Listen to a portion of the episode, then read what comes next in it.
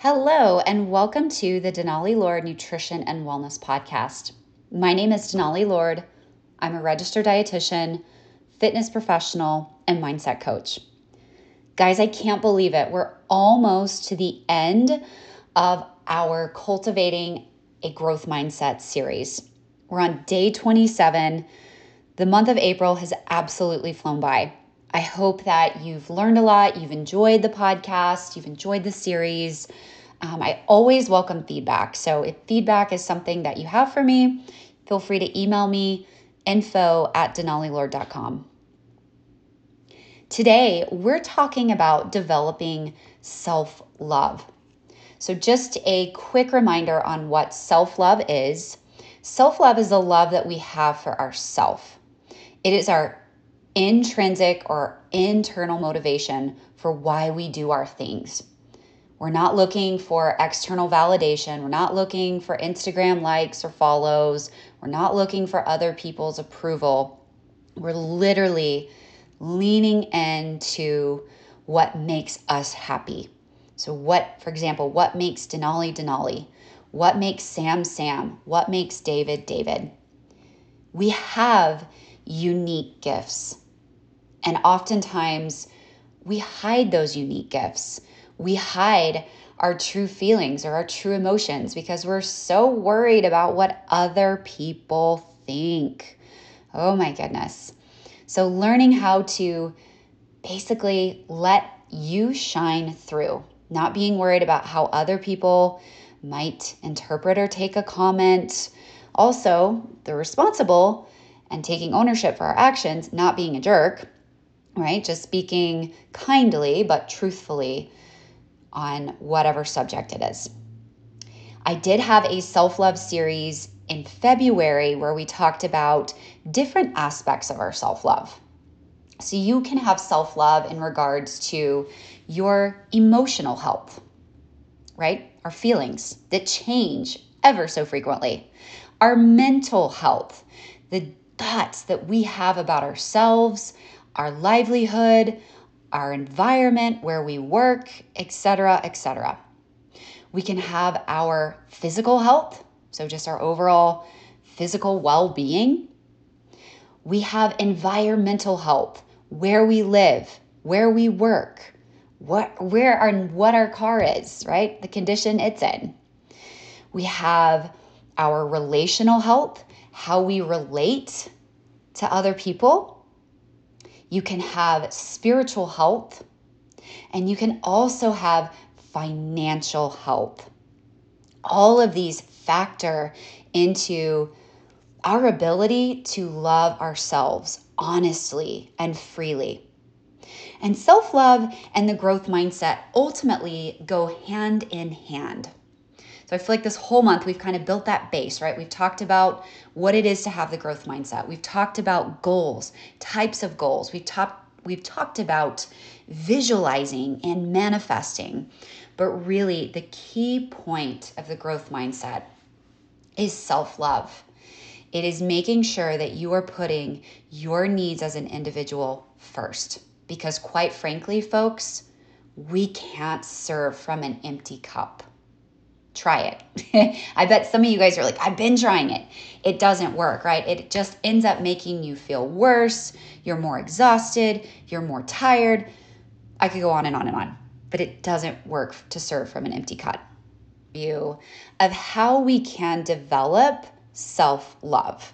Again, there's the whole self love series where you can go into detail about developing self love. But I think one of the biggest things you can do is right right now take out your journal or take out a sheet of notebook paper or your computer and write down 3 to 5 needs that you have. Okay? This could be something like I know I need X hours of sleep. I know I need to eat a certain way. I know I need to move my body. I know I need a certain amount of space or I know I need to listen to fun, upbeat music whenever I get up. Whatever it is, write it down. So I'm going to give you just a few seconds to do that. A few minutes to write down the things that you need to do for yourself on a daily basis. Then I want you to write down how often you actually make those things happen. Is it daily? If it is, awesome, good for you. Is it most days of the week, anywhere from four to six? Or is it we're struggling to get it in once a week? And be, be honest with yourself. Then, next to that, I want you to ask yourself what would it take for me to make these three to five things a priority, to make it my number one main objective? Only you can answer that. You might think about potential barriers or obstacles that would prevent you from doing or achieving those three to five tasks.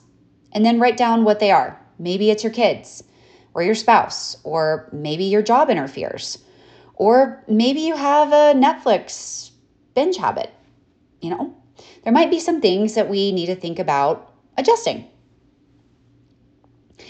Practicing self care can help us fill our cup back up, especially when shit gets stressful. And it does, it will. If life is smooth sailing for you right now, we can all learn something from you. I am impressed. if life is a little rocky and bumpy, but it's overall smooth sailing, we're doing good. But if life feels like we're holding on to a bull at a rodeo, okay, we got some serious work to do. And I love it if that's the case. That's why we're here. The first things first though, we got to put our put our needs first. So for example, I'll give you my top 3 priorities on a daily basis. One is 8 hours of sleep. When I don't sleep, I am a mega bitch. The whole world, it's like it's on fire, right? I have a very negative, very fixed mindset when I don't get sleep. So, sleep is my first priority. Priority number two is movement. Even if it's a walk, it might be teaching a spin class, it might be going to lift weights, but I'm moving my body. All right. I'd love to get in an hour, but if all I can get in is 15 minutes, I'll take it. And my priority number three is eating as healthy as I can kind of like sleep, kind of like movement. If my diet is full of crumble, which you guys know I love, if it's full of alcohol or other things that just aren't serving me, my digestive tract, my energy, my mood, ultimately my sleep, they're all going to be impacted. So, those are my top three. You might have something completely different, and that's awesome. So, within these top three to five self care practices that you need, can you write a boundary with each of those? That boundary might look like I'm only going to look at my phone until one, or I'm going to stop looking at my phone. Said that backwards. I'm going to stop looking at my phone one hour before bed. Maybe that helps you go to bed earlier. Or maybe it's the Netflix thing, right? Maybe you got to stop watching Netflix right up to the time that you're going to bed. If you're working on food or alcohol, maybe it's, you know, I usually eat a bag of chips every day, but now I'm going to cut it back to three times a week. Or I usually drink every night. I'm going to cut it back to three times a week. And then on those nights that you don't eat that food or you don't drink alcohol, really notice how you feel. And it may not be in that moment, it may be the next day, but I bet you feel a lot better. So, by having those boundaries, it does a couple things for us. One, it really does explain the priority and the need in your life to have this priority. Okay. There's nothing like a boundary when it's like, oh, she or he is not playing, right? They're being serious. And usually we are when we have those boundaries. It's just like you wouldn't tolerate a friend who spoke poorly of you, right? You wouldn't. You would either have to address it with that friend or you would just sayonara, peace out, I'm gone. But we wouldn't tolerate it. So it's kind of the same thing with our self needs. We need to be able to prioritize our own health and make sure that we're holding ourselves accountable. And sometimes that's hard. So setting boundaries can be a good way to do it. For example, with me, I am totally one of those people who could binge out on Netflix.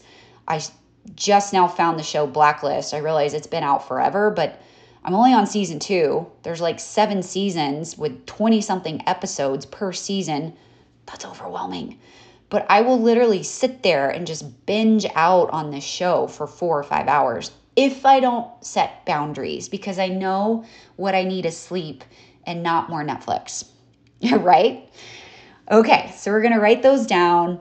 We're gonna set our boundaries. Maybe you even share this with other people, right? Maybe it's your spouse or maybe it's your kids. You know, if you're watching shows with your kids, absolutely get them involved. Maybe it's your roommate. Whoever it is, it's good to share it. You can always post it on social if you feel comfortable. Like, I don't have anyone, I live by myself, share it on social media. Who knows? It's the it's amazing the connections we can make sometimes just by sharing and being vulnerable.